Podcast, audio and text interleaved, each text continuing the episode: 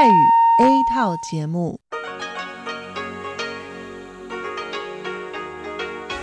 ที่นี่สถานีวิทยุเรดิโอไต้หวันอินเตอร์เนชันแนล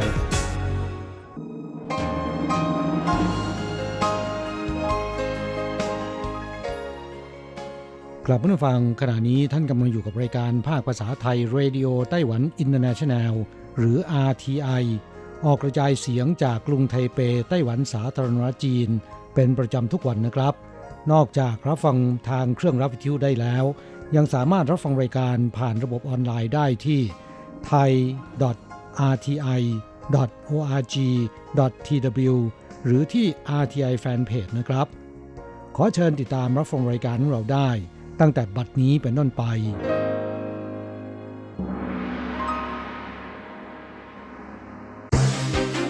ลำดับแรก ขอเชิญติดตามรับฟัง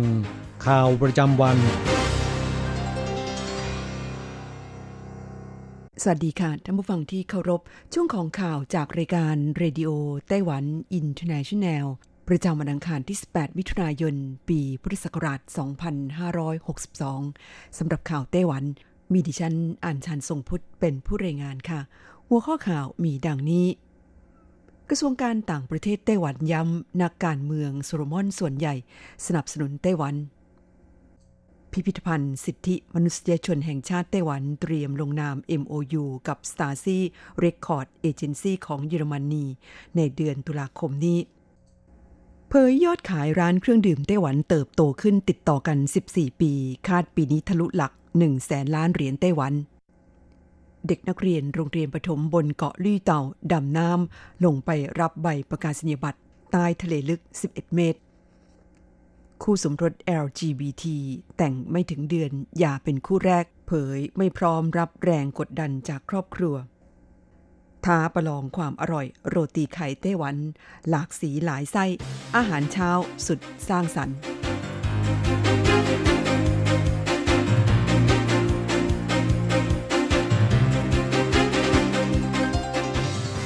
ต่อไปเป็นรายละเอียดของข่าวค่ะ กรณีที่มีรายงานข่าวว่า สาธารณรัฐหมู่เกาะโซโลมอน จัดตั้งคณะกรรมการประเมินความสัมพันธ์ระหว่างโซโลมอนกับไต้หวัน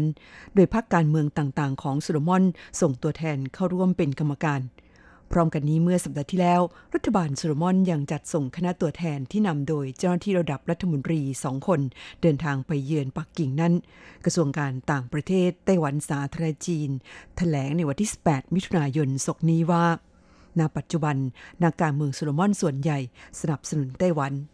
นายหลี่เซียนจังโฆษกกระทรวงการต่างประเทศไต้หวันแถลงว่า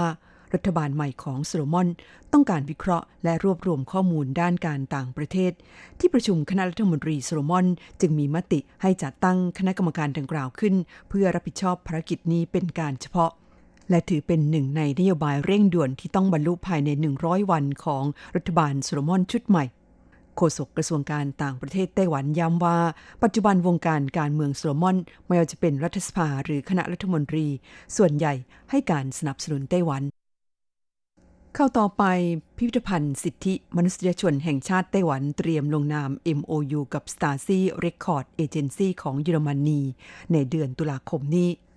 พิพิธภัณฑ์สิทธิมนุษยชนแห่งชาติสาธารณจีน มีกำหนดลงนามบันทึกความเข้าใจหรือ MOU กับ Stasi Record Agency กระทรวงความมั่นคงของเยอรมนี และคาดว่าจะร่วมกันจัดการประชุมวิชาการ ด้านพิพิธภัณฑ์ระหว่างไต้หวันเยอรมนีขึ้น ภายหลังการลงนามพิพิธภัณฑ์สิทธิมนุษยชนแห่งชาติไต้หวันก่อตั้งขึ้นอย่างเป็นทางการ เมื่อปีคริสต์ศักราช 2018 โดยในเดือนกันยายนปีนี้ พิพิธภัณฑ์สิทธิมนุษยชนแห่งชาติไต้หวัน จะได้รับการยกระดับเป็นสหพันธ์พิพิธภัณฑ์สิทธิมนุษยชนนานาชาติ สำนักงานประจำภูมิภาคเอเชียแปซิฟิก หรือ FIHRM ซึ่งเป็นครั้งแรกที่องค์กรนี้จะจัดตั้งสำนักงานสาขาขึ้นในภูมิภาคเอเชียข่าวต่อไปเผยยอดขายร้านเครื่องดื่มไต้หวันเติบโตขึ้นติดต่อกัน 14 ปี คาดปีนี้ทะลุหลัก1แสนล้านเหรียญไต้หวัน กระทรวงเศรษฐการไต้หวันสาธารณจีน เผยสถิติพบ ความนิยมดื่มเครื่องดื่มของคนไต้หวันนับวันจะเพิ่มมากขึ้นเป็นลำดับ ส่งผลให้ธุรกิจเครื่องดื่มไต้หวันเติบโตขึ้นติดต่อกันเป็นปีที่ 14 เฉพาะ 4 เดือนแรกของปีนี้ยอดขายเพิ่มขึ้น 4.8%แล้ว คาดตลอดทั้งปีนี้ยอดขายจะทะลุหลัก1แสนล้านเหรียญไต้หวันจากสถิติยังพบว่าณ สิ้นเดือนเมษายนปีนี้ 10 อันดับ แฟรนไชส์เครื่องดื่มที่ขายดีที่สุดในไต้หวัน อาทิชิงชิน ซึ่งมียอดขายและอัตราการขยายร้านสาขาสูงที่สุด โดยมีร้านสาขามากถึง 930 ร้าน ตามด้วยร้านอู่ซือหลัน สตาร์บัคและ Louisa Coffee ตามลำดับ ซึ่งก็มียอดขายและอัตราการขยายตัวของร้านสาขา เติบโตขึ้นอย่างต่อเนื่องมากกว่า 35%ขึ้นไป สถิติระบุว่าในไต้หวันมีร้านเครื่องดื่มมากกว่า 22,400 กว่าร้าน เทียบกับปี 2008 เพิ่มขึ้น 9,076 ร้าน เป็นร้านเครื่องดื่มผสม 18,100 ร้าน หรือประมาณ 80%ส่วนร้านกาแฟมี 3,403 ร้าน คิดเป็น 15.1%เพิ่มขึ้นจาก 10 ปีที่แล้ว 1.27 เท่า ข่าวต่อไปเด็กนักเรียนโรงเรียนประถมบนเกาะลี่เต่า ดำน้ำลงไปรับใบประกาศนียบัตรใต้ทะเลลึก 11 เมตรคุณผู้ฟังคะ ช่วงนี้เป็นฤดูสำเร็จการศึกษาของไต้หวัน โรงเรียนประถมศึกษากงกวนบนเกาะลี่เต่า จัดพิธีมอบใบประกาศนียบัตรแบบสุดแสนทรหด นักเรียนที่จบการศึกษาในปีนี้ 12 คน กับโค้ช คุณครูประจำชั้น ครูใหญ่และผู้อำนวยการรวมกว่า 20 คน ดำน้ำลงไปใต้ทะเล นอกชายฝั่งเกาะลุยเต่า ที่ความลึก 11 เมตร เพื่อทำพิธีมอบใบประกาศนียบัตรบริเวณตู้ไปรษณีย์ใต้ทะเลที่ลึกที่สุดในโลก เกาจื้อเฉียงผู้อำนวยการโรงเรียนประถมศึกษากงกวนเกาะลุยเต่า เปิดเผยว่า พิธีมอบใบประกาศนียบัตรใต้ท้องทะเลครั้งนี้ มาจากการโหวตของเด็กนักเรียนที่จบการศึกษาในปีนี้ทั้ง 12 คน เด็กๆต้องการดำน้ำลงไปดูตู้ไปรษณีย์รูปม้าน้ำใต้ทะเล นอกชายฝั่งของเกาะลุยเต่า ซึ่งเป็นตู้ไปรษณีย์ใต้ทะเลแห่งแรกของโลก พร้อมกันนี้ยังกล่าวว่า เกาะลุยเต่าถูกล้อมรอบด้วยทะเล เด็กที่นี่ใช้ชีวิตอยู่กับทะเลทุกวัน ดังนั้นต้องดำน้ำและว่ายน้ำแข็ง ทางโรงเรียนจะสอนทักษะทางน้ำและทะเล ให้เด็กๆ ตามช่วงอายุที่เหมาะสม ก่อนจบชั้นประถมศึกษา เด็กนักเรียนในโรงเรียนแห่งนี้ทุกคนจะได้รับใบรับรองนักดำน้ำเยาวชน หวังว่าในอนาคตเด็กนักเรียนจะสามารถนำทักษะดังกล่าวไปใช้ในการพัฒนาเกาะลุยเต่าต่อไป ข่าวต่อไปเผยคู่สมรส LGBT แต่งไม่ถึงเดือนอย่าเป็นคู่แรกแล้ว เผยไม่พร้อมรับแรงกดดันจากครอบครัว เมื่อวันที่ 24 พฤษภาคมที่ผ่านมา ไต้หวันเปิดให้กลุ่มบุคคลที่มีความหลากหลายทางเพศ หรือ LGBT สามารถสมรสกันได้อย่างถูกต้องตามกฎหมาย กลายเป็นประเทศแรกในเอเชีย โดยในวันแรกของการเริ่มบังคับใช้กฎหมายดังกล่าว มีคู่รัก LGBT จดทะเบียนสมรสกันมากถึง 526 คู่ เป็นคู่ชายชาย 185 คู่ คู่หญิงหญิง 341 คู่ โดยนครนิวไทเปมากที่สุด 117 คู่ อย่างไรก็ดีค่ะ หลังแต่งงานไปแล้วไม่ถึงหนึ่งเดือน พบว่ามีคู่รัก LGBT ที่เมืองผิงตงคู่หนึ่ง ไปจดทะเบียนหย่ากันเรียบร้อยแล้วนับเป็นคู่สมรส LGBT คู่แรกที่หย่าร้างกัน ทั้งคู่เปิดเผยว่าไม่สามารถรับมือกับแรงกดดันจากครอบครัวของทั้งคู่ ที่ไม่เห็นด้วยกับการสมรสดังกล่าว พร้อมระบุว่าอาจเป็นเพราะทั้งคู่ยังไม่พร้อมกับการใช้ชีวิตสมรส ทั้งนี้ที่เมืองผิงตงนั้น มีคู่รัก LGBT จดทะเบียนสมรสในวันที่ 24 พฤษภาคม 12 คู่ เป็นคู่ชายชาย 3 คู่ และหญิงหญิงอีก 9 คู่ ข่าวต่อไปเชิญไปประลองความอร่อย โรตีไต้หวัน หลากสีหลายไส้ อาหารเช้าสุดสร้างสรรค์ หากคุณมาเที่ยวไต้หวันมาทำงานหรืออาศัยอยู่ในไต้หวัน อยากลองอาหารเช้าไต้หวันสไตล์ฟิวชั่น แนะนำให้ไปลองตั้นปิ่ง หรือโรตีไข่ไต้หวัน เค็มนิดๆหวานหน่อยๆ มีหลากรสหลายไส้เดิมเมนูนี้เป็นเพียงแผ่นแป้งสาลีนำไปทอดน้ำมันน้อยแล้วตีไข่ตามลงไป แค่นี้ก็เสร็จเรียบร้อย ลูกค้าหลายรายตั้งใจมาลองชิมโรตีชาเขียวมัทฉะ สำหรับคนที่ชอบรสชาติของชาเขียว ไม่ควรพลาด รับรองว่าโดนใจแน่นอน และเพื่อเอาใจลูกค้าที่ชอบทานอาหารไทย แม้แต่แกงเขียวหวานไทยก็นำมาทำเป็นไส้โรตีไข่ได้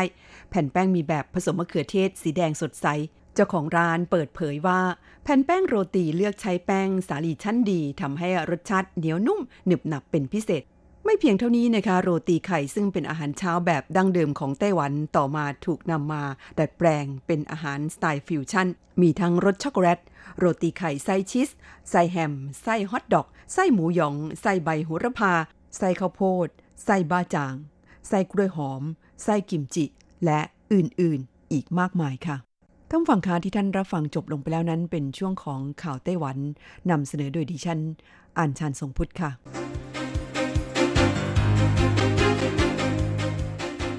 ต่อไปขอเชิญฟังข่าวต่างประเทศและข่าวจากเมืองไทยค่ะ สวัสดีค่ะ คุณผู้ฟังที่เคารพ ช่วงของข่าวต่างประเทศและข่าวในเมืองไทยรายงานโดยดิฉันการจยากริชยาคมค่ะ ข่าวต่างประเทศสำหรับวันนี้นั้นเริ่มจากข่าว องค์การสหประชาชาติเผย ประชากรโลกจะทะยานถึง 9,700 ล้านคนในอีก 31 ปีข้างหน้า จากรายงานแนวโน้มประชากรโลกของสำนักงงานกิจการเศรษฐกิจและสังคมขององค์การสหประชาชาติระบุว่าจำนวนประชากรโลกจะพุ่งขึ้นสูงถึง 11,000 ล้านคน ภายในปี 2643 สะท้อนให้เห็นถึงแนวโน้มในอนาคต หลายประเทศจะมีประชากรมากขึ้น เนื่องจากผู้คนอายุยืนขึ้น ท่ามกลางอัตราการเติบโตชะลอตัวทั่วโลก และอัตราการเจริญพันธุ์ลดลง ภายในปี 2593 ประชากรโลกจะทะยานขึ้นถึง 9,700 ล้านคน จากปัจจุบัน 7,700 ล้านคน โดยประชากรทางใต้ของทะเลทรายในซาฮาราในทวีปแอฟริกาจะเพิ่มขึ้น 2 เท่าจำนวนกว่าครึ่งหนึ่งในการขยายตัวของประชากรโลกจะหนาแน่นใน 9 ประเทศ ได้แก่ อินเดีย ไนจีเรีย ปากีสถาน สาธารณรัฐประชาธิปไตยคองโก เอธิโอเปีย แทนซาเนีย อินโดนีเซีย อียิปต์และสหรัฐอเมริกา ส่วนจีนแผ่นดินใหญ่ยังคงเป็นประเทศที่มีประชากรมากที่สุดในโลก แต่จะมีจำนวนลดลงร้อยละ 2.2 หรือประมาณ 31 ล้าน4แสนคน ในช่วงปี 2562 ถึง 2593 โดยรวมประชากรในประเทศและดินแดน 27 แห่งจะลดลงอย่างน้อยร้อยละหนึ่งเนื่องจากอัตราการเจริญพันธุ์ลดลงตั้งแต่ปี 2553 นอกจากนี้ยังมีอัตราการเสียชีวิตแซงหน้าอัตราการเกิดในเบลารุส เอสโตเนีย เยอรมนี ฮังการี อิตาลี ญี่ปุ่น รัสเซีย เซอร์เบีย และยูเครน แต่จำนวนผู้อพยพเข้าประเทศจะช่วยชดเชยประชากรที่ลดลง ด้านอายุขัยเฉลี่ยของประชากรทั่วโลกจาก 72.6 ปีในปัจจุบัน จะเพิ่มขึ้นเป็น 77.1 ปีในปี 2593 ข่าวต่อไป ผู้นำสหรัฐขู่จะเนรเทศผู้ลักลอบเข้าเมืองหลายล้านคน สัปดาห์หน้าเป็นต้นไป ประธานาธิบดีโดนัลด์ทรัมป์ผู้นำสหรัฐ ขู่จะเริ่มเนประเทศชาวต่างชาติที่อาศัยอยู่ในสหรัฐอเมริกาอย่างผิดกฎหมาย ตั้งแต่วันจันทร์หน้าเป็นต้นไป โดยสำนักงงานตรวจคนเข้าเมืองและศุลกากร จะเริ่มกระบวนการขับชาวต่างชาติหลายล้านคนที่ใช้วิธีผิดกฎหมายเข้ามาอาศัยอยู่ในสหรัฐ ด้านเจ้าหน้าที่รัฐบาลเปิดเผยเพิ่มเติมว่ามาตรการนี้มุ่งไปที่ชาวต่างชาติกว่าล้านคน ที่ผู้พิพากษารัฐบาลกลางมีคำชี้ขาดให้ในประเทศ แต่ยังคงลักลอบอาศัยอยู่ และเจ้าหน้าที่หลายคนเชื่อว่าการระดมกำลังพลจำนวนมาก บุคคลครั้งใหญ่นี้เป็นมาตรการป้องกันที่ได้ผล เนื่องจากจะทำให้ผู้ที่คิดเดินทางมาสหรัฐ เห็นว่าไม่คุ้มค่าที่จะมา ทั้งนี้เจ้าหน้าที่เม็กซิโกเปิดเผยว่าช่วง 3 สัปดาห์ก่อนมีผู้เข้าเมืองเดินทางมาถึงพรมแดนสหรัฐ วันละประมาณ 4,200 คน แต่ขณะนี้ลดลงเหลือเพียงวันละประมาณ 2,600 คนเท่านั้น ต่อไปขอเชิญคุณผู้ฟังรับฟังข่าวในเมืองไทยค่ะ กระทรวงคมนาคมหาแนวทางลดค่าโดยสารรถไฟฟ้า นายชัยวัฒน์ทองคำคูณ ปลัดกระทรวงคมนาคมกล่าวว่า จากกรณีที่สังคมวิพากษ์วิจารณ์เรื่องค่าโดยสารรถไฟฟ้าของไทย ราคาปัจจุบันไม่สอดคล้องกับค่าครองชีพ และค่าโดยสารรถไฟฟ้าของไทยสูงกว่าประเทศที่มีเศรษฐกิจเข้มแข็งกว่าไทย เช่นสิงคโปร์หรืออังกฤษ ขณะที่ฝ่ายการเมืองซึ่งอยู่ในระหว่างจัดตั้งรัฐบาล มีบางพักระบุถึงความจำเป็นที่ต้องปรับลดค่าโดยสารลง เพื่อจูงใจให้คนใช้รถไฟฟ้าเพิ่มขึ้น หากภาครัฐมีนโยบายที่ชัดเจนว่าต้องการปรับลดค่าโดยสาร ทางกระทรวงคมนาคมพร้อมดำเนินการ ในส่วนของรถไฟฟ้าเดิมและการให้สัมปทาน รวมถึงโครงการร่วมลงทุนแบบ PPP ในส่วนนี้ขอให้การรถไฟฟ้าขนส่งมวลชนแห่งประเทศไทย ลงไปตรวจสอบสัญญาว่า หากภาครัฐประสงค์จะขอปรับลดค่าโดยสารลง จะสามารถหาแหล่งเงินชดเชยรายได้ที่ลดลงนี้ได้หรือไม่ หากดำเนินการได้จะเข้าสู่กระบวนการเจรจาต่อไป ต่อไปเป็นอัตราแลกเปลี่ยนประจำวันอังคารที่ 18 มิถุนายน พุทธศักราช 2562 อ้างอิงจากธนาคารกรุงเทพสาขาไทเป โอนเงิน 10,000 บาทใช้เงินเหรียญไต้หวัน 1260 เหรียญ แลกซื้อเงินสด 10,000 บาทใช้เงินเหรียญไต้หวัน 1610 เหรียญ 1 ดอลลาร์สหรัฐใช้เงินเหรียญไต้หวัน 31.76 เหรียญแลกซื้อค่ะ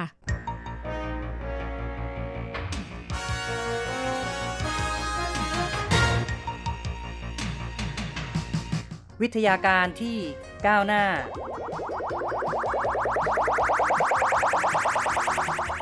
ชีวิตความเป็นอยู่ที่ทันสมัย อะไรที่ใหม่ ๆ ล้ำยุค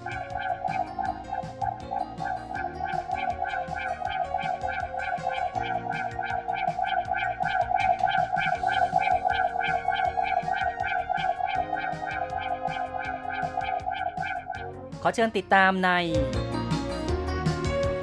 ไต้หวันไฮเทค ดำเนินรายการโดย แสงชัย กิตติภูมิวงศ์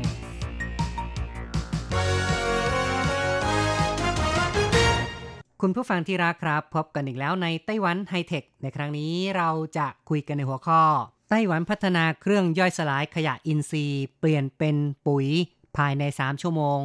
ศาสตราจารย์หยางชิวจง ซึ่งเป็นผู้ร่วมก่อตั้งบริษัทเทคโนโลยีชีวภาพ ตี้เทียนไทพัฒนาเทคโนโลยีนะครับในการย่อยสลายขยะอินทรีย์ ใช้เวลาเพียงแค่ 3 ชั่วโมง ขยะจากครัวเรือน มูลสัตว์ต่างๆ นั้น จะเปลี่ยนเป็นปุ๋ยอินทรีย์ เป็นผลงานการวิจัยของศาสตราจารย์หยางชิวจงวัย 70 ปี ซึ่งเขาทำได้สำเร็จแล้ว ที่ผ่านมานั้น ขยะ จากมูลสัตว์ แล้วก็ขยะครัวเรือนนั้น จะต้องส่งไปทับถม เพื่อย่อยสลายให้กลายเป็นปุ๋ย จะต้องใช้พื้นที่มาก มีกลิ่นเหม็น กลายเป็นสิ่งที่ประชาชนเอื่อมระอา แต่ว่าศาสตราจารย์หยางชิวจง ซึ่งเป็นผู้ทรงคุณวุฒิของสภาวิจัยกลางของไต้หวันนั้น เป็นผู้ที่ได้ทำการวิจัยด้านดินตลอดอายุก็ว่าได้ ประสบความสำเร็จในการพัฒนาเครื่องย่อยสลาย ขยะอินทรีย์ ที่ใช้เวลาเพียงแค่ 3 ชั่วโมง ก็ทำให้เป็นปุ๋ยอินทรีย์ขึ้นมานะครับ และได้รับความสนใจจากนักลงทุนก่อตั้งบริษัทไบโอเทคโนโลยี ตีเทียนไทยที่กำลังจะปฏิวัตินะครับ เปลี่ยนวิธีการในการผลิตขยะอินทรีย์แบบเดิม ใช้เวลา 3-6 เดือน ปัจจุบันก็เหลือแค่ 3 ชั่วโมง ศาสตราจารย์หยางชิวจงเนี่ยนะครับก็เป็นทั้งผู้ทรงคุณวุฒิของสภาวิจัยกลาง แล้วก็เป็นอาจารย์ในสาขาวิทยาศาสตร์ ดินและสิ่งแวดล้อมมหาวิทยาลัยจงซิง เป็นผู้ที่จบปริญญาเอกจากมหาวิทยาลัยฮาวายในปี 1980 แล้วก็กลับมาสอนหนังสือในไต้หวัน หลายคนอาจจะไม่รู้จักศาสตราจารย์หยางแต่ว่าเขาก็เป็นผู้ที่เขียนหนังสือ ดินและปุ๋ย ที่ผ่านการพิมพ์ซ้ำถึง 9 ครั้งแล้ว และมีการแปลหนังสือดังกล่าวนั้น เป็นภาษาอังกฤษ ภาษาเกาหลี แล้วก็ภาษามาลายู ซึ่งหนังสือดังกล่าวถือว่าเป็นคัมภีร์ด้านวิทยาศาสตร์พืชและดิน หนังสือเล่มนี้เนี่ยทำให้ผู้ที่อยู่ในต่างสาขาต่างอาชีพทางด้านดินและสิ่งแวดล้อมเนี่ยนะครับ ก็สามารถเข้าใจเรื่องดินได้ทะลุปลุโปร่งอาทิเช่น ผู้บริหารคนหนึ่งในมาเลเซีย ที่เป็นเจ้าของกิจการด้านเครื่องจักรกลไฟฟ้า ได้กลายเป็นผู้ที่ผลิตปุ๋ยอินทรีย์ ในปี 2018 มีผลประกอบการสูงถึง 2,700 ล้านเหรียญไต้หวัน ธุรกิจดำเนินไปอย่างดีนะครับกำลังขยายตัวอย่างต่อเนื่อง ผลสำเร็จของศาสตราจารย์หยางชิวจง มีการแถลงตั้งแต่เดือนกรกฎาคมปีที่แล้วนะครับ และตอนนี้บริษัทไบโอเทคโนโลยี ตี้เทียนไทยกำลังขยายธุรกิจเป็นไปอย่างราบรื่น ซึ่งบริษัทนี้ยังได้รับการจัดอันดับเป็นสุดยอดบริษัทสตาร์ทอัพของปี 2019 ติดอันดับท็อป 10 ด้วย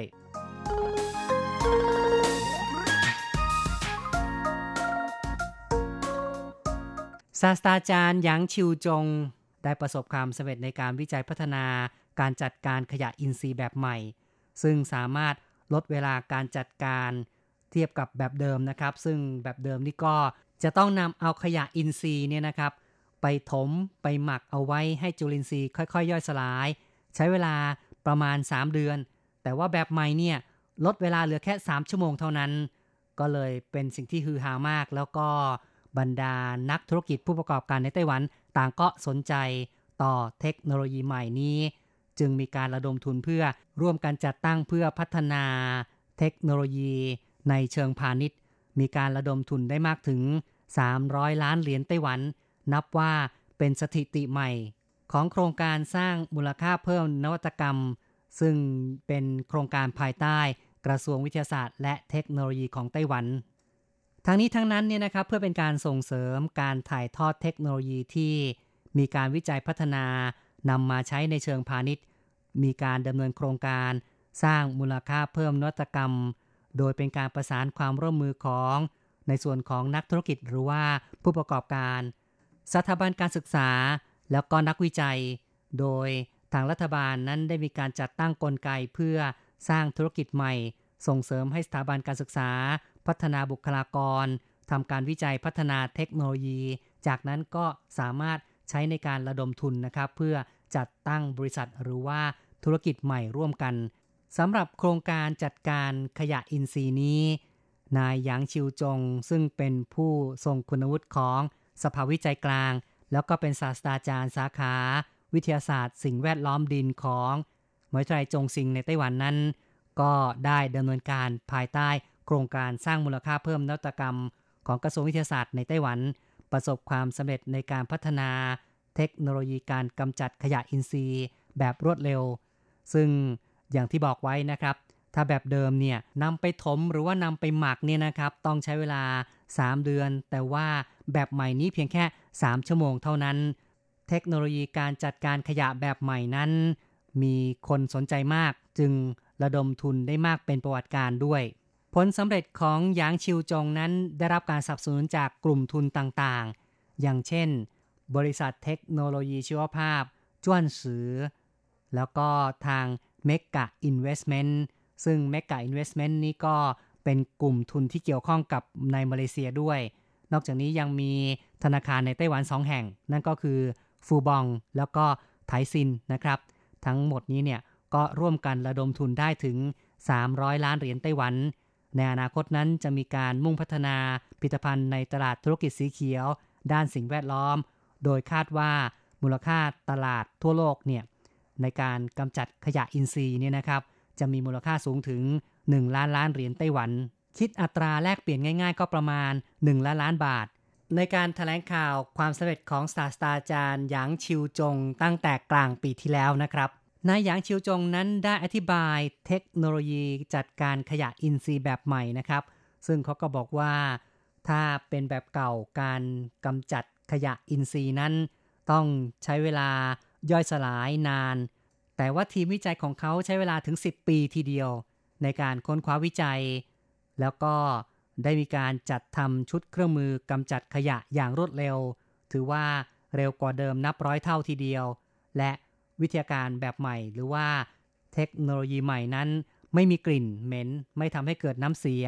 ต้นทุนต่ำเกิดมลพิษต่ำ ซึ่งเขาก็พยายามที่จะขยายตลาดโลกด้วยนะครับ แล้วก็หวังว่าในอนาคตนั้นอุตสาหกรรมการจัดการขยะอินทรีย์ จะมีมูลค่าธุรกิจสูง แล้วก็เทียบเท่ากับอุตสาหกรรมเซมิคอนดักเตอร์ในไต้หวันที่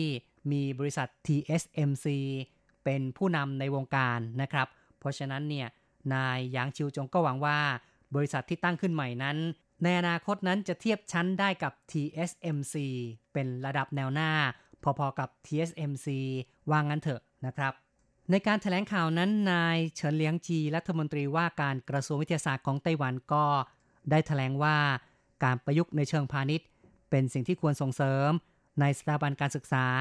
ซึ่งทีมของหยางชิวจงนั้นถือเป็นตัวอย่างที่ดี การที่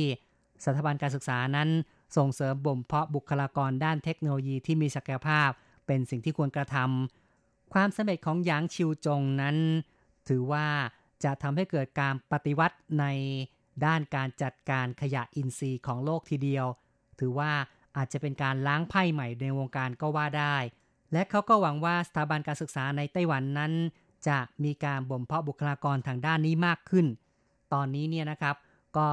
ได้มีการส่งเสริม ในเรื่องของการสร้างมูลค่าเพิ่มนวัตกรรม และมีผู้เข้าร่วมโครงการ มีทีมวิจัยที่เข้าร่วมโครงการทั้งหมด 44 โครงการด้วยกัน เขาก็หวังว่าในอนาคตนั้นจะมีผู้ประสบความสำเร็จอย่างเช่น หยางชิวจงเกิดขึ้นเรื่อยๆ จะเป็นการแสดงศักยภาพในการวิจัยของไต้หวันได้ในระดับโลก พูดถึงเรื่องของการกำจัดขยะอินทรีย์นั้น ดูเหมือนว่าไม่น่าจะมีอะไรซับซ้อนนะครับ เพราะว่า การจัดการที่ง่าย ๆเลยก็คือการนำไปเผานะครับ หรือไม่งั้นก็นำไปถมเอาไว้หรือว่านำไปหมัก แต่ว่าถ้าจะนำมาเผานี่ก็จะเกิดมลภาวะนะครับ เกิดเป็นควันในอากาศ แล้วก็เกิดก๊าซคาร์บอนไดออกไซด์มากขึ้น แต่การหมักนั้นก็จะมีข้อเสียเช่นกัน มาลองดูนะครับว่าขยะต่างๆนั้นจะต้องใช้เวลาในการย่อยสลายนานเท่าไหร่ มีการทำสถิติไว้ ถ้าเป็นผ้าฝ้ายนี่ก็ประมาณ 1-5 เดือน ถ้าเป็นเศษกระดาษนี่ประมาณ 2-5 เดือน เชือกนี่3-14 เดือน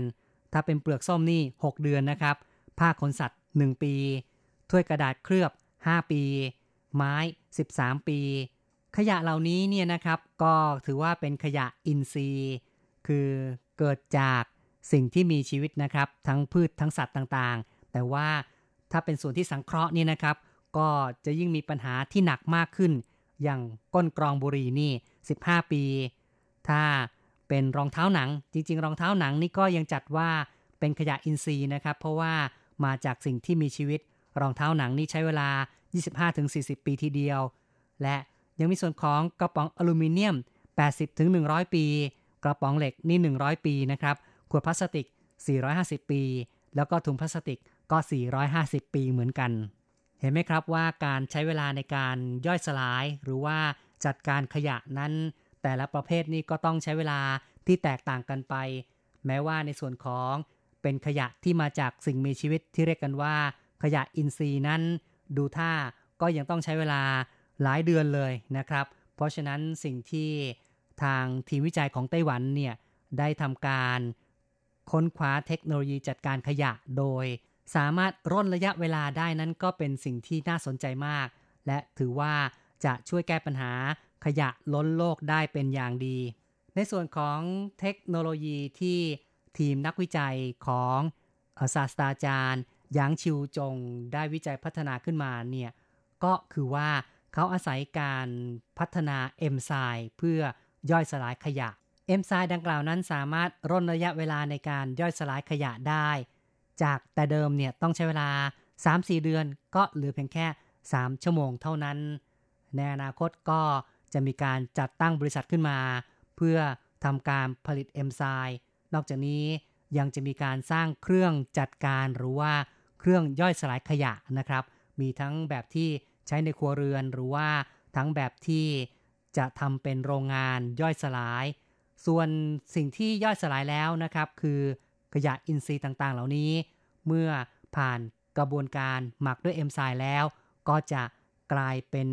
ปุ๋ยอินทรีย์นั่นเอง สามารถนำไปใช้ในการปลูกพืชได้ นี่ก็ถือว่าเป็นสิ่งที่ทางทีมนักวิจัยของไต้หวันนั้น ประสบความสำเร็จในการพัฒนาเทคโนโลยี เพื่อการจัดการขยะอินทรีย์ศาสตราจารย์หยางชิวจงบอกว่าวิธีการของเขาก็เหมือนกับการใช้ ขีปนาวุธในการยิงทำลายล้างฆ่าศึกนะครับ คือแทนที่ว่าจะส่งพลทหาร ส่งรถถังบุกเข้าไปในดินแดนฆ่าศึกนั้น ก็ใช้วิธีการที่รวดเร็วกว่า ยิงขีปนาวุธตูมตามตูมตามแป๊บเดียวเนี่ยนะครับ ก็ระเบิดราบคาบกันไปเลย สามารถที่จะพเด็จศึกหรือว่าสามารถที่จะสร้างความสำเร็จได้อย่างรวดเร็วก็คือทำให้สามารถผลิตปุ๋ยอินทรีย์ได้ภายในเวลาแค่ 3 ชั่วโมงเท่านั้นทางนี้ทางนั้นเนี่ยวิธีการแต่ก่อนที่ต้องหมักด้วยเวลานานนั้น ก็เป็นเพราะว่าปล่อยให้จุลินทรีย์ค่อยๆ ย่อยสลาย สารอินทรีย์นะครับ แต่ว่าวิธีการของศาสตราจารย์หยางชิวจงนั้น ก็ใช้วิธีการพัฒนาเอนไซม์จากจุลินทรีย์ขึ้นมา แล้วก็ให้เอนไซม์นั้นทำหน้าที่ย่อยสลายได้อย่างรวดเร็วนั่นเอง คุณผู้ฟังครับการพูดคุยในรายการไต้หวันไฮเทคในวันนี้ ห็นทีต้องขอยุติลงก่อนนะครับ อย่าลืมกลับมาพบกันใหม่ในครั้งต่อไป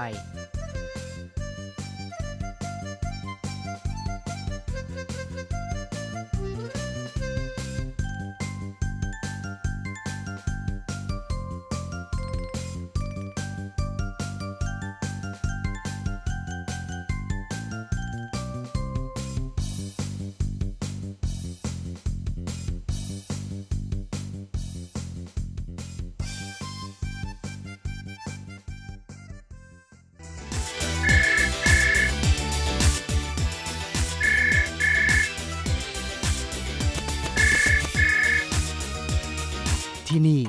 มีเรื่องราวมากมาย ที่นี่มีสิ่งที่น่าสนใจ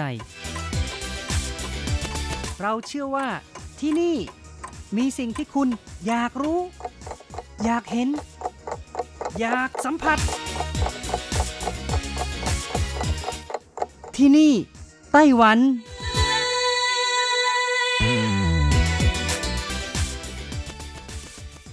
สวัสดีค่ะ คุณผู้ฟังที่รักทุกท่านพบกันช่วงเวลาที่นี่ไต้หวันกับรจรัสยนสุวรรณพร้อมกับเนื้อหาสาระดีๆ ที่เกี่ยวข้องกับในไต้หวันมาเล่าสู่กันฟัง ประจำในสัปดาห์นี้ก็เช่นกันค่ะ ยังคงมีเรื่องราวดีๆ เกี่ยวกับราชามะนาวของไต้หวัน นายช่เย่าหุยมาเล่าสู่กันฟังอีกครั้งหนึ่งค่ะ ในความเป็นจริงแล้ว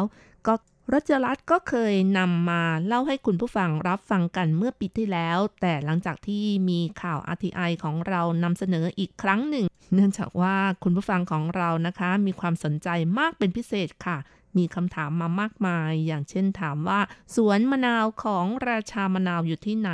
ทำไมถึงเป็นราชามะนาว มีการปลูกมะนาวปริมาณมากที่สุดหรือไม่ ปลูกยังไงถึงได้ขนาดแบบนี้นะคะ คงเป็นคำถามที่คาใจอยู่ไม่น้อย เพราะฉะนั้นในวันนี้ก็ขอโอกาสนะคะนำเรื่องราวของราชามะนาวของไต้หวันมาเล่าสู่กันฟังอีกครั้งหนึ่ง ในมุมมองที่ต่างกันค่ะ อย่างไรก็ตามกว่าจะได้เป็นราชามะนาวนะคะชีวิตของเขาก็บอกได้ว่าล้มลุกคลุกคลานมาไม่น้อยค่ะ เคยล้มเหลวจากการประกอบธุรกิจ ถึง 4 ครั้งใน 4 ครั้งนี้ก็ไม่เหมือนกันเลยนะคะ ธุรกิจแต่ละอย่างก็ไม่เหมือนกัน แล้วเขาก็ยังมีความเชื่อมั่น ในคำทำนายทักทายของหมอดูว่า ธุรกิจที่เหมาะกับตัวเขาก็ ต้องเกี่ยวข้องกับน้ำนะคะ เพราะฉะนั้นในการลงทุนในครั้งที่ 5 เขาก็เล็งหาธุรกิจที่เกี่ยวข้องกับน้ำซึ่งก็คือน้ำมะนาวนั่นเองค่ะ และโชคดีที่ฟ้าปราณีกับความอุตสาหะของเขา แม้จะผ่านการขาดทุน ติดต่อมานานถึง 11 ปี เริ่มมีผลกำไรในธุรกิจการขายน้ำมะนาวสด และใช้เวลาหลายปีนะคะในการศึกษาค้นคว้าวิธีถนอมความสดใหม่ของน้ำมะนาวด้วยการแช่แข็ง เพื่อนำออกมาขายในช่วงที่ขาดแคลนมะนาวสดนั่นเองค่ะ จนสามารถส่งไปขายที่ประเทศญี่ปุ่น และจีนแผ่นดินใหญ่ ยอดจำหน่ายสูงถึง 670 ล้านเหรียญไต้หวันค่ะ และได้รับสมญานามว่า ราชามะนาวไต้หวัน อีกทั้งยังมีการต่อยอดผลิตภัณฑ์เปลือกมะนาว โดยได้รับความช่วยเหลือในการค้นคว้าวิจัยจากสถาบัน วิจัย เทคโนโลยีอุตสาหกรรมค่ะ เรื่องราวเป็นอย่างไรนะคะ เรามารู้จักกับคุณชายย่าหุยไปพร้อมๆกันกับธุรกิจมะนาวสดนะคะ เริ่มด้วยประวัติส่วนตัวย่อๆ ของราชามะนาวไต้หวัน นายช่ายเย่าหุย เจ้าของกิจการยงต้าฟู้ดนะคะสำหรับชีวิตส่วนตัวแล้วก็เกิดในครอบครัวเกษตรกรรม และตอนเด็กๆ ก็ไม่ชอบช่วยที่บ้านทำนาเสียด้วย แต่ว่าก่อนที่จะประสบความสำเร็จก็ไปประกอบธุรกิจอย่างอื่นพ่ายแพ้ แล้วก็วกกลับมาทำธุรกิจที่เกี่ยวข้องกับการเกษตรอีก ปัจจุบันนายชัยยหุย อายุ 54 ปี บ้านเดิมอยู่อำเภอหยวนจังนะคะ จังหวัดอินหลินค่ะ คุณพ่อคุณแม่มีอาชีพทำนา และเขาเองรู้สึกว่าอาชีพปลูกข้าวนั้นเป็นอาชีพที่ลำบาก โดยเฉพาะอย่างยิ่ง ช่วงที่ต้องฉีดยาฆ่ามาแมลงนะคะ หากมีลมพัดคนที่ได้รับความเสียหายมากที่สุดก็คือตัวคนฉีดนั่นเอง แต่ถ้าจะถามว่าทำไมต้องฉีดยาฆ่ามาแมลงคำตอบก็คือ สามารถปลูกพืชได้สวยงามขายได้ราคาเขาอธิบายว่าการปลูกมะนาวของเขาเน้นออร์แกนิก ไม่มีการใช้ยาฆ่ามาแมลง จึงจะเป็นต้องอาศัยแรงงานจากคน ในการจัดการเรื่องของหนอนแมลงที่มาทำร้ายนะคะ ต้องใช้ตาข่ายในการล้อมต้องเสียเวลาเสียต้นทุนสูงกว่า 3 เท่าของการใช้การปลูกแบบใช้ยาฆ่าแมลง และผลผลิตที่ได้นั้นมีเพียง 1 ใน 3 ของการปลูกแบบทั่วไปซะด้วย เขาเล่าว่าการที่เขามีฟาร์มปลูก มะนาวออร์แกนิกเป็นของตัวเองก็เพราะว่าต้องการให้เป็นตัวอย่างกับเพื่อนเกษตรกรคนอื่นๆ ต้องการให้เพื่อนเกษตรกรคนอื่น รู้ต้นทุนในการบริหาร ต้องการให้เกษตรกรรู้ว่า ผลิตภัณฑ์ออร์แกนิกมีข้อดีอย่างไร ซึ่งในความเป็นจริงแล้ว ตัวเขาเองก็ไม่ได้จบด้านการเกษตรค่ะ และที่ผ่านมาก็ล้มเหลวกิจการมาถึง 4 ครั้ง หลังจบมัธยมต้นแล้วก็สอบต่อมัธยมปลายไม่ได้ คุณพ่อก็ต้องการให้มีอาชีพติดตัว จึงเรียกตัวเขาไปอยู่กับญาติที่เมืองผิงตง เพื่อเรียนการแกะตราประทับ ในสมัยก่อนนั้นคนไต้หวันนิยมใช้ตราประทับแทนการเซ็นชื่อ ความนิยมแกะตราประทับด้วยฝีมือจึงมีความต้องการสูง แต่ว่าหลังผ่านการเกณฑ์ทหาร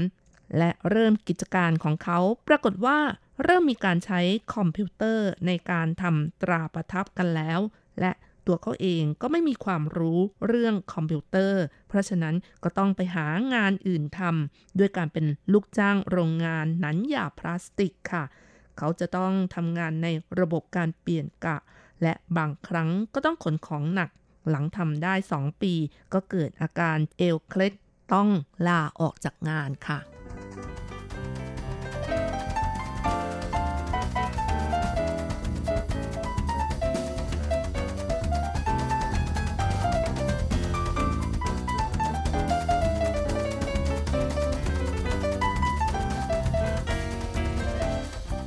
ในปี 1989 พี่ชายคนโตที่ทำงานเป็นเซลล์ขายวัสดุก่อสร้าง อยากจะประกอบธุรกิจ ก็เลยชวนพี่ชายคนที่สองร่วมกันลงขัน ทั้งสามพี่น้องจึงร่วมกันเปิดร้านอาหารเช้าที่หลงเฉวียนเมืองผิงตง และข้างร้านอาหารเช้าก็เป็นบ้านแม่ยาย และ ก่อนที่จะมาเป็นภรรยาของเขาก็เป็นพนักงานของร้านอาหารเช้าซะด้วยแหมอันนี้เป็นความบังเอิญนะคะ ชีวิตลิขิตเป็นอย่างนี้ค่ะ แล้วก็ในเวลาต่อมานะคะเขาเห็นว่าธุรกิจซุปเปอร์มาร์เก็ตกำลังได้รับความนิยม เขาก็เลยร่วมทุนกับพี่ชายคนที่สองเปิดซุปเปอร์มาร์เก็ตแห่งแรกในละแวกนั้นอย่างไรก็ตามหลังเปิดซุปเปอร์มาร์เก็ตไปไม่นานนะคะ ก็เริ่มมีห้าง ซูเปอร์มาร์เก็ตไฮเปอร์มาร์เก็ตต่างชาติเข้าไปเปิดที่เมืองผิงตง จนกระทบกิจการซูเปอร์มาร์เก็ตของเขา อยู่มาวันหนึ่ง เขาไปหาหมอดูค่ะ หมอดูก็บอกกับเขาว่า เขาต้องทำธุรกิจที่เกี่ยวข้องกับน้ำจึงจะดี อันนี้ประจวบเหมาะนะคะ มีเพื่อนมาถามเขาว่าจะไปประกอบธุรกิจน้ำกลั่นกันดีไหมเมื่อเขาคิดถึงคำพูดของหมอดู ก็เลยตกลงโอเคเลยค่ะ ปี 1996 นายชัยเย่าหุยเริ่มทำธุรกิจขายน้ำกลั่น เพื่อต้องการประหยัดค่าใช้จ่าย ตัวเขาเองก็ต้องส่งสินค้าเป็นคนขับรถเอง และภรรยาก็เปิดร้านเช่านิยาย พร้อมกับดูแลลูกอีกสองคน หลังจากที่ทุ่มเททุนไปมากนะคะ เพียงแค่ 4 ปีค่ะ เขาต้องขาดทุนมากถึง7ร้านเหรียญไต้หวัน สุขภาพก็แย่ลง กินอาหารก็ไม่เป็นเวลา เป็นโรคกระเพาะ มีความกดดันสูง และเป็นโรคกดไหลย้อน อย่างไรก็ตามในช่วงปี 2000 นะคะ ไต้หวันกำลังเริ่มบูมในเรื่องของธุรกิจเครื่องดื่มเชค หรือว่าเครื่องดื่มที่ใช้เขย่านะคะ ตอนที่เขาไปเป็นเซลล์ขายน้ำก็สังเกตเห็นว่าร้านขายเครื่องดื่มเกือบทุกร้าน ล้วนแต่ขายน้ำมะนาว และในช่วงที่ขาดมะนาว ราคาของมะนาวจะต่างกับช่วงฤดูที่มีมะนาวมาก เขาก็เลยคิดว่าน่าจะซื้อมะนาวราคาถูกคั้นเอาไว้ เก็บไว้ใช้ในตอนที่ราคาแพงกำไรส่วนต่างด้วยการแช่แข็งเอาไว้ หลังจากที่มีไอเดียแบบนี้แล้ว เขาก็ไม่กล้าเสี่ยงที่จะลงทุนทันทีค่ะ เพราะว่าเข็ดหลาบมาหลายครั้ง แต่ด้วยความไม่ย่อท้อนะคะ เขาก็เริ่มหาข้อมูลทำการบ้านทุกวัน เพื่อประเมินราคามะนาวในท้องตลาด หลังจากที่หาข้อมูลได้ครึ่งปี ก็พบว่าราคามะนาวถูกที่สุด เทียบกับราคามะนาวที่แพงที่สุดจะมีส่วนต่าง8ถึง10 เท่า และแล้วเขาก็ตัดสินใจขายธุรกิจน้ำกลั่นให้กับผู้ร่วมทุน ปี 2001 เขาเริ่มด้วยการเช่าบ้านสังกะสีที่เมืองผิงตงก่อนค่ะ เพื่อไว้เป็นที่ซื้อมะนาวนำมาคั้นแล้วแช่แข็ง อย่างไรก็ตามการซื้อของสดก็ต้องใช้เงินสดค่ะ แต่เงินสดในมือแทบจะไม่มี แหวนทองสร้อยทองของภรรยาก็เอาไปขายแลกเป็นเงินสด ในปีแรกแม่ยายให้ยืมเงิน 5 0 0แสนเหรียญไต้หวัน ปีที่สองคุณแม่ตัวเองให้เงินอีก 5 0 0แสนเหรียญไต้หวัน เพื่อใช้ในการซื้อมะนาวกักตุนเอาไว้ ตอนที่คุณแม่ให้เงินก็บอกกับเขาว่า ขอให้ตั้งใจทำงาน เป็นคนซื่อสัตย์อะไรประมาณอย่างนี้นะคะ เพราะฉะนั้นในเวลาต่อมาค่ะ ฟาร์มเกษตรของเขาจึงได้ชื่อว่า ฟาร์มเกษตรซื่อสัตย์หรือ Ernest Farm เหล่าซื้อหนงฉังนั่นเองค่ะ เนื่องจากนายชัยเยาหุยนะคะ ก็เป็นคนสุดท้องในบรรดาพี่น้องเจ็ดคน ตอนที่มีคนไปสัมภาษณ์ประวัติราชามะนาว เมื่อพูดถึงคุณแม่ยังถึงกับน้ำตาคลอ เขาบอกว่าเอาเงินของแม่มาลงทุนรู้สึกว่ามีความกังวลมาก และตัวเองก็เปลี่ยนธุรกิจมาหลายครั้ง ในครั้งนี้ต้องทำให้สำเร็จจะล้มเหลวไม่ได้อีกแล้ว หลังจากที่ธุรกิจดำเนินไปปีกว่าเข้าสู่ปีที่สองฟ้าเริ่มปราณีเขา ปริมาณมะนาวในท้องตลาดลดลง เนื่องจากสภาพภูมิอากาศ มะนาวที่ขายตกช่างหนึ่งหรือว่า 6 ขีดนะคะ ราคา 70 เหรียญไต้หวัน การค้าก็ค่อยๆดีขึ้น แม้ว่าราคาของมะนาวแช่แข็งจะสูงกว่ามะนาวความเข้มข้นจากกรดซิติก ปี 2008 ธุรกิจเฟรนชส์ชาของไต้หวันเริ่มบุกตลาดจีน นายช่เย่าหุยได้ขยายกิจการส่งไปยังจีน โดยใช้ชื่อบริษัทยงต้าฟู้ดและได้เช่าคลังสินค้าแช่แข็งเพิ่มขึ้นอีกหลายแห่ง แต่อย่างไรก็ตามในปี 2014 นะคะ เขาก็ต้องสูญเสียไปกว่า 30 ล้านเหรียญไต้หวันก็เพราะว่าเกิดเพลิงไหม้คลังสินค้าถึง 3 แห่งเลยทีเดียว เหลือเพียงคลังสินค้า2แห่ง แม้ว่าจะเสียหายนะคะ เขาก็ไม่ย่อท้อค่ะ เขาก็เริ่มสร้างโรงงานแห่งใหม่ที่มีขนาดใหญ่กว่าเดิมที่เมืองเน่ยผู่จังหวัดผิงตงค่ะ เขาเข้มงวดกับการคั้นน้ำมะนาวมาก ก่อนการคั้นน้ำมะนาวจะต้องผ่านการล้างน้ำถึง 4 ครั้ง หลังคั้นได้น้ำมะนาวก็ต้องทำการแช่แข็งด้วยอุณหภูมิติดลบ 35 องศาเซลเซียส ในเวลาที่สั้นที่สุด เพื่อคงรสชาติดั้งเดิมที่มีความสดของน้ำมะนาวเอาไว้นะคะ ปัจจุบันเกษตรกรที่มีการร่วมมือขายมะนาวให้กับยงต้าฟู้ดเกือบ 500 รายค่ะ พื้นที่ในการเพาะปลูกกว่า 390 เฮกตาร์หรือว่า 2,400 กว่าไร่นะคะเดือนมิถุนาปีนี้ขยายการลงทุนตั้งโรงงานแปรรูปมะนาวในมาเลเซีย และมณฑล อันฮุยในจีน และเพื่อต้องการขยายตลาดมะนาวออร์แกนิกยงต้าฟู้ดได้พัฒนาน้ำมะนาวแช่แข็งในรูปแบบของเยลลี่ ขายในร้านสะดวกซื้อและซุปเปอร์มาร์เก็ต และการพัฒนาผลิตภัณฑ์แบบนี้ก็เพื่อเกาะกระแสการดื่มน้ำมะนาวลดความอ้วนในช่วงไม่กี่ปีนี้ด้วยค่ะ อย่างไรก็ตาม เพื่อต้องการต่อยอดเปลือกมะนาวที่ต้องทิ้งไป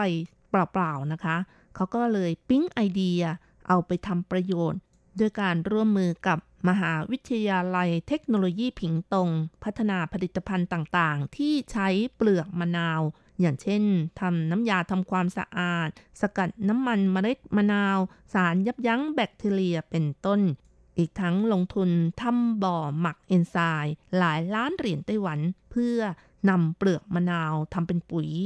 โดยขอความร่วมมือกับสถาบันวิจัยเทคโนโลยีอุตสาหกรรม พัฒนาปุ๋ยหมักที่เดิมทีใช้เวลานาน 2-3 เดือน เหลือเพียงแค่วันเดียว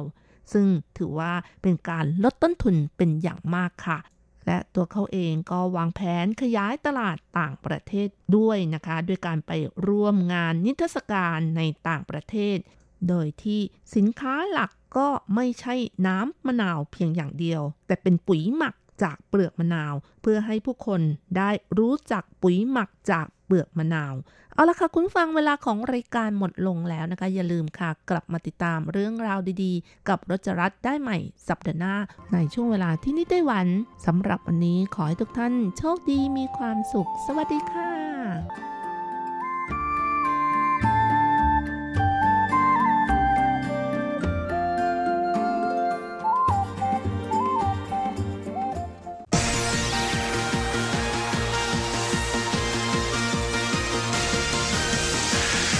เรื่องที่เป็นข่าว ทุกเรื่องที่เป็นกระแสในสังคมไต้หวัน เราจะจับมาเล่าให้คุณฟังทุกสัปดาห์ที่ RTI ผ่านมุมมองของคนรุ่นใหม่ กับรายการมิติใหม่ไต้หวัน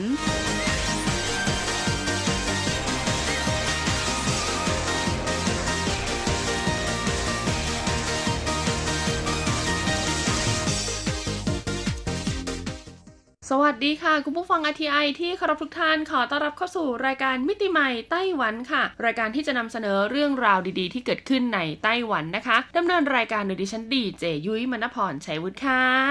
สำหรับเรื่องราวของเราในสัปดาห์นี้นะคะ บอกเลยว่าเป็นเรื่องราวที่ อืมนะเกี่ยวข้องกับดิฉันค่ะ แล้วก็อาจจะเกี่ยวข้องกับหลาย ๆ คนนะคะ ที่มีอาการภูมิแพ้ค่ะ อย่างที่ทราบกันดีนะคะ ช่วงนี้เนี่ยอากาศไต้หวันนะคะ สวิงสวียงมาก ๆ ก่อนที่จะเข้าสู่ฤดูร้อนอย่างเป็นทางการเนี่ยช่วงนี้เขาเรียกว่าฤดูเหมยหวี ก็คือเหมือนเป็นฤดูฝนไล่ช้างบ้านเราอะเอะอะคือมันจะตกมันก็ตกนะ แล้วพอมันตกเสร็จปุ๊บจากอากาศร้อนๆเนาะอุณหภูมิก็จะลดลง พอลดลงเสร็จปุ๊บไม่กี่ชั่วโมงค่ะก็จะกลับขึ้นมาใหม่ เออนะคนที่เป็นอาการภูมิแพ้หรือว่าเป็นคนที่มีระบบทางเดินหายใจไม่ดีเนี่ยก็มีความเสี่ยงสูงต่อการเจ็บป่วยได้ง่ายนะคะ และคนกลุ่มนี้เนี่ยเขาก็จะต้องมีเพื่อนสนิทค่ะ ซึ่งเพื่อนสนิทของเขาก็คือกระดาษทิชชู่นั่นเองอ่านะดังนั้นใครที่มาเที่ยวไต้หวันในช่วงนี้แหละเดือน 5 เดือน 6 นะคะ แล้วก็ต้นเดือน 7 นะ บางทีเนี่ยลามปามไปจนถึงแบบปลายเดือน 7 เลยนะคะ ก็จะต้องเผชิญกับสภาวะอากาศแบบนี้เนาะเรียกได้ว่าเช็คพยากรณ์อากาศกันเป็นรายวัน แล้วก็เรียกได้ว่า 1 วันเนี่ยมีกันถึง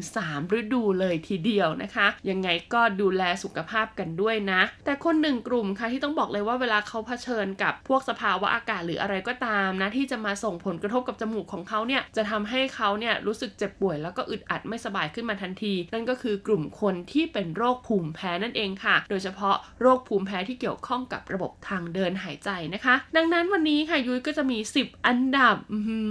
คนไต้หวันนี้เข้าใจจัดอันดับมากๆนะ 10 อันดับอาการภูมิแพ้ที่เลวร้ายที่สุดในความคิดของคนไต้หวัน อย่างที่บอกภูมิแพ้มีหลายแบบ แต่คุณคิดว่าคนไต้หวันเนี่ยเป็นภูมิแพ้แบบไหนที่ทำให้ชีวิตเขาเนี่ยย่ำแย่ที่สุดอ่าอยากรู้กันแล้วใช่ไหมคะ ถ้าพร้อมแล้วไปฟังกันเลย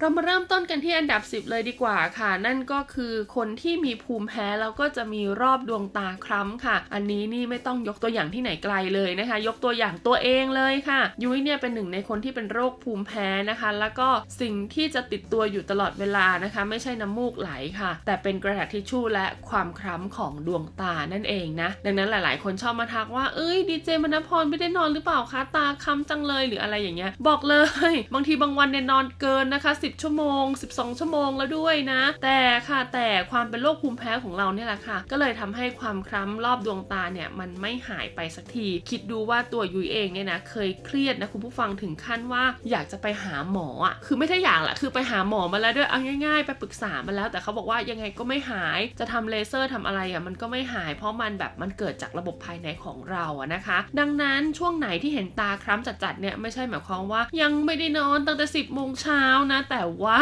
คืออาการภูมิแพ้กำเริบนั่นเองนะคะ คือยิ่งช่วงไหนที่ภูมิแพ้ขึ้นเยอะๆเนี่ยก็จะยิ่งคล้ำมากๆ แล้วก็ตาก็จะมีความบวมๆตุยๆนิดนึงนะ แล้วก็ยิ่งถ้าประกอบกับช่วงไหนงานหนักภูมิแพ้ด้วยโอ้โห ช่วงนั้นไม่ต้องพูดถึงเลยละค่ะ ถ้าเป็นไปได้นี่อยากจะใส่หน้ากากมาทำงานกันเลยทีเดียวนะคะ ต่อมาในอันดับที่ 9 ค่ะ ก็คืออาการภูมิแพ้เกี่ยวกับการแพ้น้ำหอมค่ะ อย่างที่เราทราบกันดีว่าน้ำหอมเขามีส่วนผสมอะไรรู้ไหมเกสรดอกไม้สกัดอ่านะ หรือว่ามีพวกฟีโรโมนอะไรอย่างเงี้ยนะคะ สกัดแล้วก็มีการใส่สารเคมี ดังนั้นถ้าคุณเป็นคนมีอาการภูมิแพ้บางคนแพ้พวกเกสรเกสรดอกไม้ ดังนั้นเนี่ยเขาก็จะไม่สามารถฉีดน้ำหอมได้ค่ะ แล้วความย่ำแย่ค่ะ ถ้าเราต้องไปอยู่ในที่ที่มีคนเยอะชุมชนแออัดไม่สามารถหลีกเลี่ยงได้ อย่างเช่นการจราจรช่วงทำงานตอนเช้าเลิกงานตอนเย็นนะคะ หรือว่าเป็นแบบพวกคอนเสิร์ตคอนเสิร์ตที่คนเยอะๆแล้วเจอผู้หญิงผู้ชายที่ฉีดน้ำหอมแบบแรงๆอะคือกลิ่นนี่คือแตะจมูกแบบตึงตึงตึงตึงตึงตีกองรัวๆเลยอย่างเงี้ยนะคะ ก็แน่นอนค่ะสิ่งที่ตามมาก็คือจะทำให้อาการภูมิแพ้ของคุณกำเริบแล้วก็จะมีน้ำมูกไหลออกมานั่นเอง คุณก็ต้องพกกระดาษทิชชู่ติดตัวไว้ตลอดเวลาเลยนะคะ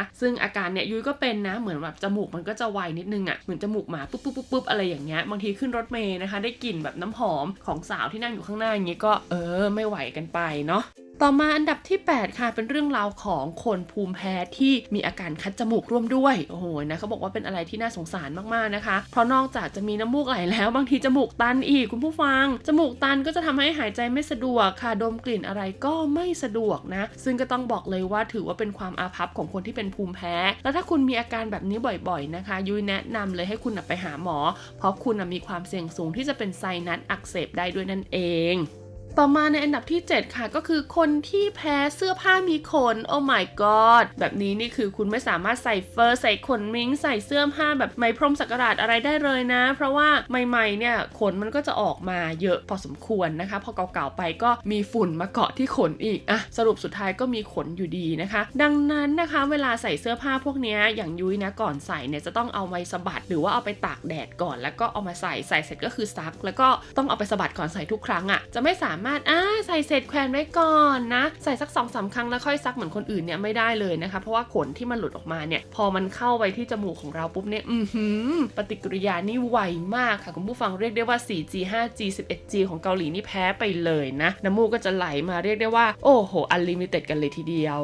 ต่อมาในอันดับที่ 6 ค่ะ นั่นก็คือคนที่รู้สึกง่วงตลอดเวลาอืมคนที่เป็นภูมิแพ้เนี่ยอย่างที่บอกถ้าภูมิแพ้กำเริบเมื่อไหร่นะ จะมีอาการที่เหมือนกับคัดจมูก น้ำมูกไหลตาบวมอะไรอย่างเงี้ยแล้วก็มีความรู้สึกเหมือนตัวเองแบบอ่อนเพลียตลอดเวลา คือยุ้ยเนี่ยบางทีมีอาการภูมิแพ้ที่ไม่แสดงออกมา คือน่าจะแพ้อะไรบางอย่างในอาหาร หรือว่าบางอย่างที่กินลงไปหรือว่ากลิ่นอะไรบางอย่างนะคะ คือบางทีแพ้แล้วเนี่ยนอกเหนือจากจมูกที่จะสัมผัสได้แล้วนะ สภาพร่างกายก็เหมือนกันค่ะ อยู่ดีีก็จะไม่มีแรงแล้วก็เหมือนคนแบบว่ากำลังแบบมึนๆงงๆอยู่ตลอดเวลานะคะ แล้วก็ตาเนี่ยเหมือนมันจะหลับได้อยู่ตลอดเวลา ทั้งๆที่จริงเราไม่ง่วง แล้วพอกลับมาถึงบ้านล้างหน้าล้างตาอะไรเรียบร้อยแล้วก็ปกติดีค่ะ เหมือนกับว่าพอเรากลับมาถึงบ้านอากาศที่เราสูดดมเนี่ยมันคืออากาศที่อยู่ในห้องของเราไง แล้วมันก็เป็นสิ่งที่เราคุ้นเคยอยู่แล้วอะไรเงี้ยสภาพร่างกายก็จะดีขึ้นนะคะอะต่อมาค่ะในอันดับที่ 5 ค่ะ ก็คือกลุ่มคนที่ไม่สามารถโดนฝุ่นละอองได้ ดังนั้นแน่นอนค่ะ คนที่เป็นภูมิแพ้ก็็จะต้อง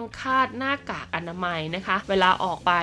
ตามสถานที่ต่างๆ อย่างยุ้ยเนี่ยไม่ได้ถึงขนาดนั้น ก็คือสูดดมได้ตามปกติ แต่อย่าเป็นอะไรที่มันแบบแปลกปลอม เออนะมาโดนจมูกเรามันก็จะเป็นเอฟเฟกได้นะคะ ต่อมาอันดับที่ 4 ค่ะก็เป็นเรื่องราวของคนที่ถูกเข้าใจผิดว่าป่วย คือคนที่เป็นภูมิแพ้เนี่ยไม่ได้หมายความว่าเขาจะเป็นหวัดนะคุณผู้ฟัง ดังนั้นเนี่ยบางทีอะคนที่เป็นภูมิแพ้เขาก็อยากป้องกันตัวเองไงเพราะเขาก็ไม่อยากจะเปลืองค่าทิชชู่เนาะบางทีเขาอยู่ในออฟฟิศหรืออะไรแบบเนี้ยเขาก็จะมีการใส่หน้ากากอนามัยนะคะ หรือว่ามีการแบบว่าเอาอุปกรณ์บางอย่างที่ช่วยให้จมูกเนี่ยสามารถหายใจได้สะดวกขึ้นมาใช้งาน ซึ่งบางคนเห็น หรือว่าบางคนได้ยินเสียงเขาเปลี่ยนไปอะไรอย่างเงี้ยก็มักจะเข้าใจว่าเออเธอเนี่ยเป็นหวัดหรือเปล่านะคะ ซึ่งจริงๆแล้วก็อาจจะไม่ได้เป็นหวัดก็ได้นะ ต่อมาอันดับที่3นะคะก็คือความทรมานคนที่เป็นโรคภูมิแพ้นะคะ ก็คือกระดาษทิชชู่ค่ะอย่างที่บอกไปไหนก็ต้องพกตลอดเวลาและบางครั้งนะแบบเอฟเฟกเยอะมากๆจริง ๆ แล้วลืมพกยาไปด้วยนี่คือ เรียกได้ว่ากระดาษทิชชู่นี่มีร้อยม้วนหมดร้อยม้วนกันเลยทีเดียวนะคะ คือมันจะไหลออกมาตลอดเวลา แล้วคุณคิดดูว่าถ้าดิฉันแบบให้น้ำมูกมาคาอยู่ที่ปลายจมูกอย่างเงี้ย ทุกคนจะมองหน้าดิฉันไหมก็คงไม่มีใครมองถูกปะเขาก็จะต้องมามองที่น้ำมูกสองติ่งใสๆที่มาเกาะอยู่ปลายจมูกของเรานะคะ ซึ่งมันก็คงจะดูไม่ดีเนาะและที่สำคัญคิดดูว่าอืมนะ ถ้าเธอไม่เช็ดออกแล้วก็เออ ไปกินคงกินข้าวอะไรอย่างนี้เนาะคนอื่นเขาเห็นเนาะก็จะกลายเป็นอ่านะนะคะรังนกดีๆนี่เองนะ แต่อาจจะเป็นรังนกที่ทำให้คนอื่นรู้สึกผะอืดผะอมนิดหน่อย ดังนั้นคนที่เป็นโรคภูมิแพ้เขาก็จะรู้ตัวอยู่แล้วแหละค่ะว่าเขาจำเป็นต้องพกกระดาษทิชชู่อยู่ตลอดเวลานะคะ ดังนั้นถ้าคุณเห็นเขาแบบแบบว่าใช้ทิชชู่เยอะอะไรอย่างางนี้ก็อย่าไปบ่นไปด่า คิดว่าเขาไม่รักโลกอะไรอย่างนี้นะ เพราะว่าจริงๆนะคือยูยาเคยคิดว่าอยากจะเปลี่ยนคือไม่ใช้ทิชชู่ แต่มาพกเป็นผ้าเช็ดหน้าแทน แต่คือถ้ามันแบบคือมันเยอะถ้าการภูมิแพ้มันกำเริบจริงๆอะค่ะคุณผู้ฟัง คือผ้าเช็ดหน้าจริงๆนะเอาผ้าเช็ดตัวมาใช้ก็ยังไม่พอแล้วก็ต้องกลับหน้าเอหน้าบีแล้วมันสกรปรกไงพอเราสั่งน้ำมูกไปแล้วมันก็จะมีความชื้นถูกปะเกาะอยู่ที่ผ้าเช็ดผ้าเช็ดตัวหรือผ้าเช็ดหน้าอะไรอย่างเงี้ยผ้าขนหนูอะดังนั้นทิชชู่เนี่ยก็ถือว่าตอบโจทย์มากที่สุดนะคะ ต่อมาค่ะก็คือเขาเนี่ยจะไม่สามารถเป็นคนที่รักสัตว์ได้ยุ้ยเนี่ยก็ไม่สามารถ แต่ต้องพยายามค่ะว่าเป็นคนชอบสัตว์เลี้ยงมาก ๆ อย่างสุนัขน้องแมวอะไรอย่างเงี้ยคือเห็นก็จะต้องเข้าไปใกล้ แต่ก็ต้องยอมที่จะแบบเออ พอเราสัมผัสอะไรเขาแล้วเนี่ยก็จะต้องล้างมืออะไรให้สะอาดนะคะ ไม่งั้นนะคะ ถ้าคุณเผลอเอามือมาขยี้จมูกแล้วก็รับรองเลยละค่ะว่าอาการภูมิแพ้จะต้องกำเริบอย่างแน่นอน และเช่นเดียวกันนะหากใครที่เขาเป็นโรคภูมิแพ้และเขาปฏิเสธ การไปเที่ยวบ้านคนที่มีสัตว์เลี้ยง ก็ไม่ต้องคิดว่าเขารังเกียจสัตว์นะ คือบางทีเขาไม่ไปเพราะเขาก็ไม่อยากให้อาการภูมิแพ้กำเริบนะคะ ไม่ได้หมายความว่าเขาไม่ได้รักสัตวเนาะ แล้วก็สุดท้ายอันดับหนึ่งค่ะ ก็คือเป็นสิ่งที่คนไต้หวันที่เป็นโรคภูมิแพ้รู้สึกว่าเป็นความลำบากที่สุด อย่างที่ยุ้ยได้เกริ่นไปค่ะ ก็คือเรื่องราวของสภาพภูมิอากาศนั่นเองนะคะ เพราะอย่างที่บอกค่ะไต้หวันเนี่ยถ้าจะเปลี่ยนก็คืออือหือเปลี่ยนได้แบบว่าน่ากลัวมากจริง ๆนะคะ ดังนั้นสภาพภูมิอากาศที่แปรปรวนค่ะไม่ว่าจะเป็นอย่างเนี้ยสมมติว่าเรานั่งทำงานอยู่ในห้องแอร์ถูกไหมเดินออกไปข้างนอกอ้าวไม่มีห้องแอร์แล้วแต่เป็นฤดูร้อนอากาศอุณหภูมิภายในกับภายนอกมันก็ต่างกัน ยิ่งถ้าต่างกันเกิน 10 องศา แล้วก็มีความชื้นเข้ามาผสมด้วยเลยนะโอ้โห บอกเลยแหละค่ะว่าคนที่เป็นโรคภูมิแพ้เนี่ยน่าจะต้องซีไปเลยนะคะ ที่ซีเนี่ยไม่ใช่ว่าร่างกายนะคะ แต่ว่าเป็นจมูกเนี่ยแหละค่ะที่ซีแน่นอนเอาเป็นว่าได้ฟังแบบนี้แล้วนะคะ หากคุณเนี่ยมีเพื่อนร่วมงานนะคะรูมเมทอะไรก็ตามที่เป็นโรคภูมิแพ้เนี่ยก็ให้กำลังใจเขาหน่อย แล้วก็ทำความเข้าใจกับเขานิดนึงเนาะว่าจริงๆแล้วเนี่ยเขามีอาการเป็นโรคภูมิแพ้นะคะ เขาไม่ได้เป็นหวัดตาดำเนี่ยไม่ได้นอนดึกที่ตาบวมเนี่ยไม่ได้ร้องไห้ และที่ใช้ทิชชู่เยอะเนี่ยไม่ได้บ้านรวย แต่มันจำเป็นต้องใช้จริงๆแหละค่ะ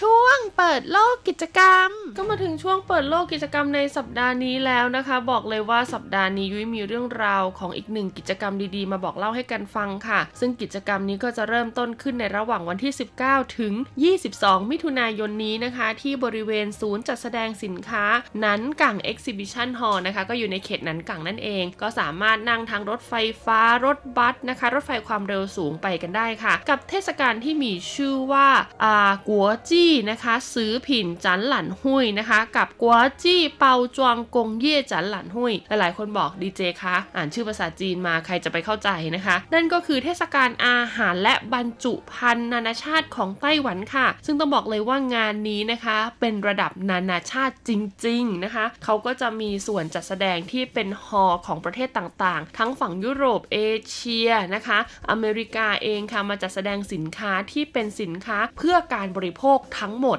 นะคะ ที่สามารถนำเข้ามาในไต้หวันได้อ่านะและนอกจากนี้ค่ะก็ยังมีการจัดแสดงในส่วนของบรรจุภัณฑ์ค่ะเรียกได้ว่าเป็นเทคโนโลยีการผลิตบรรจุภัณฑ์ในปัจจุบันนะคะ รวมไปถึงเครื่องจักรต่างๆ ที่เกี่ยวข้องกับการแพ็กเกจจิ้งการบรรจุภัณฑ์สินค้าต่างๆ เหล่านี้นะคะ ก็สามารถไปดูกันได้ที่งานนี้เลยค่ะ และเชื่อไหมยุ้ยว่านะปีนี้สิ่งที่ต้องท็อปฮิตที่สุดก็น่าจะเกี่ยวข้องกับผลิตภัณฑ์ที่หวนเป่าหวนเป่าก็คือช่วยในการอนุรักษ์โลกนั่นเองค่ะ เพราะว่าไต้หวันเองเนี่ยเขาเน้นมากเลยนะช่วงนี้นะคะ ในเรื่องของการที่จะต้องคิดหาผลิตภัณฑ์อะไรก็ได้ค่ะ ที่เอานำมาใช้ชดเชยนะคะ ผลิตภัณฑ์เดิมๆที่ผลิตจากพลาสติกค่ะ ซึ่งภายในงานเองนะคะเขาก็จะงดในส่วนของการให้ลูกค้าเนี่ยชิมสินค้าด้วยการใส่แพ็กเกจที่เป็นพลาสติกค่ะพูดง่ายๆก็คือจะทำกันสดๆชิมกันสดๆเลยนะคะ อาจจะแค่ใช้ไม้จิ้มฟันนะคะ ในการจิ้มอาหารเท่านั้น แต่จะไม่มีการใช้พลาสติกหรือว่าบรรจุภัณฑ์ใดๆนะคะ อย่างเช่นปีที่วิเคยไปเนี่ยแก้ววายอ่าสมมติว่าเขาจะมีโซนที่เป็นเครื่องดื่มถูกไหมคุณผู้ฟัง ดังนั้นค่ะโซนที่เป็นเครื่องดื่มเนี่ยเขาจะมีแก้วให้เราเช่านะคะ ซึ่งเป็นแก้วแก้วเลยนะแก้วจริงๆนี่แหละไม่ใช่แก้วพลาสติก หรือว่าอะไรก็ตามเป็นแก้วใสๆนะคะ ให้เราเช่า แล้วก็เวลาคุณไปชิมเครื่องดื่มตามร้านต่างๆเนี่ยเขาก็จะมีบริการในการล้างแก้วพวกนั้นให้คุณก่อนนะคะ มีเครื่องว่าอย่างนั้นเถอะนะ พอแก้วแห้งเสร็จปุ๊บเขาก็จะเทเครื่องดื่มของเขาลงไปให้คุณได้ชิมนั่นเอง นั่นก็เพราะว่านะคะ เพราะว่าการที่เราดื่มเครื่องดื่มพวกนี้อย่างโดยเฉพาะเครื่องดื่มแบบไวน์หรือว่าเครื่องดื่มที่มันมีระดับนิดนึง บางทีถ้าเราไปดื่มแบรนด์นี้แล้วเราไปดื่มแบรนด์ถัดไป โดยที่แก้วเนี่ยอาจจะยังมีคราบของแบรนด์เก่าอยู่ ก็อาจจะทำให้รสชาติของเครื่องดื่มที่เรารับประทานไป หรือว่าดื่มไปเนี่ยมีความผิดเพี้ยนได้นะคะ ดังนั้นเนี่ยจะทำยังไงนะคะ เพื่อให้เป็นการลดขยะนะแล้วก็ทำให้ลูกค้าเนี่ยสามารถได้ดื่มเครื่องดื่ม แต่ละบูธเนี่ยได้อย่างทั่วถึงก็คือนำวิธีการนี้แหละค่ะมาใช้ แล้วก็พอคุณดื่มเสร็จแล้วนะคะ ดูงานจบแล้วจะออกแล้วก็อย่าลืมเอาแก้วไปคืนเขาด้วยนะนะคะสำหรับวันนี้หมดเวลาแล้วล่ะค่ะของรายการมิติใหม่ไต้หวันนะคะ แล้วก็อย่าลืมฝากงานนี้ไว้ด้วยนะ Food and Beverage แล้วก็ Packaging นะคะ นานาชาติของกรุงไทเป 19 ถึง 22 มิถุนายนนี้เนาะพบกับเรื่องดีๆได้ใหม่สัปดาห์หน้า สวัสดีค่ะ ดอกไม้ที่เห็นว่ามันดูสวยมาใส่จะกันได้ถามมันไหมว่าโดนบังคับ หรือสมัครใจ มีคนที่พรากมันมาอำลากินกันใบ และสุดท้ายมาร้องไห้บนจะกัน และฉันก็รู้ว่าเธอก็รักก็ห่วง